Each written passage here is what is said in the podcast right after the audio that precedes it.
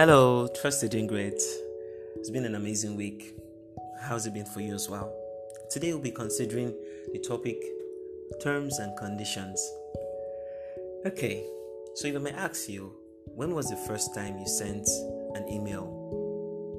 Do you remember? For me, I remember the first time I, I sent an email was as far back as 2007. Yes, not so long ago, 13 years. And the purpose was to register for for the JAMB exam. And they asked, Do you have an email address? I said no. And the guy is like, Not to worry, just drop your details. I'll create one for you. And he created an email address, olajide2 for luv at yahoo.com. I was wondering of all the email addresses to create. But that, that's not the main aim. The main aim now is that I had that address to my name. I still use that email address. And truth is, nobody is going to ask you at any point in time that um, what did you think to that extent this time around in the Yoruba term to create a particular email address. It's that upon you creating the particular email address, the search engine will tell you, or the body will tell you, oh, this address is is free, that you can make use of it. But before you proceed, you'll be told that you must agree to terms and conditions. The truth now is that many of us do not particularly read terms and conditions on our website, on our gadgets. We just click accept because, of course, um, you possibly feel that who am I to say I'm not going to accept this? After all, if I don't get to accept, there's no way I can possibly send this video, this email, this letter, this response.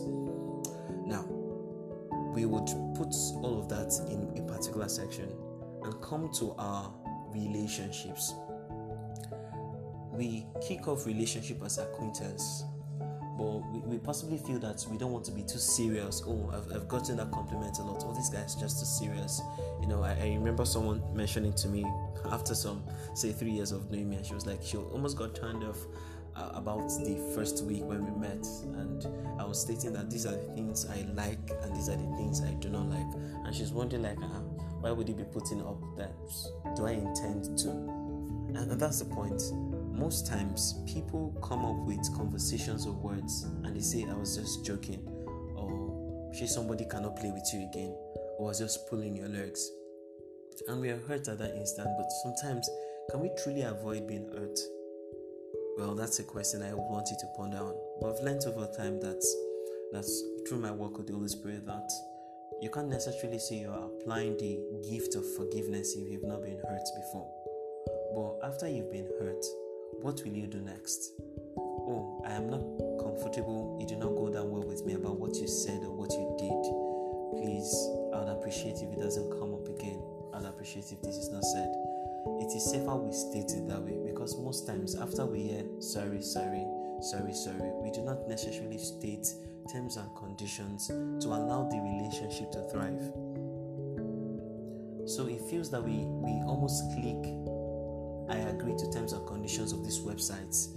Um, recently, I had a social network that I belonged to, and because I violated the terms and conditions, my account was suspended. Oh, I sent an email and it was explained to me, and it told me that, oh, yes, as much as we believe that you are a good person, truth is at that instant you violated the terms and conditions.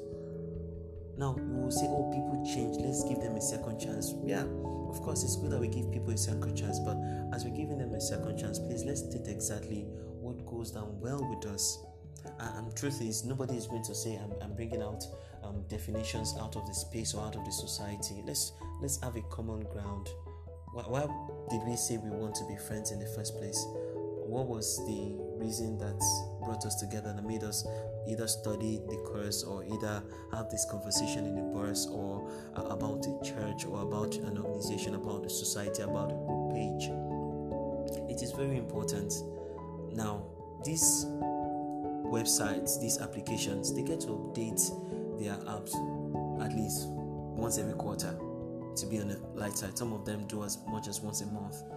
And with the updates, they will tell you, do you agree to up- updating as much as you want to buy data? It's not just about you buying the data, it's about you agreeing to their terms and conditions. So when people grow, please understand for yourself. And when people come to me telling me that, you know, I, I, I want to be accountable, I, I want to learn from you, I want you to teach me, it's good and fine. we necessarily get to state, and I'm stating this with the global woman. What's the reason? What's the season? For for how long? So when you're done with what you want to learn, how would you know when it is time for you to move on? And it's one of the conditions that people have not discussed about relationships. When will you say it's best to move on? Till I come your way tomorrow, I'm King Olajide Oladukum. God bless you. Good heart.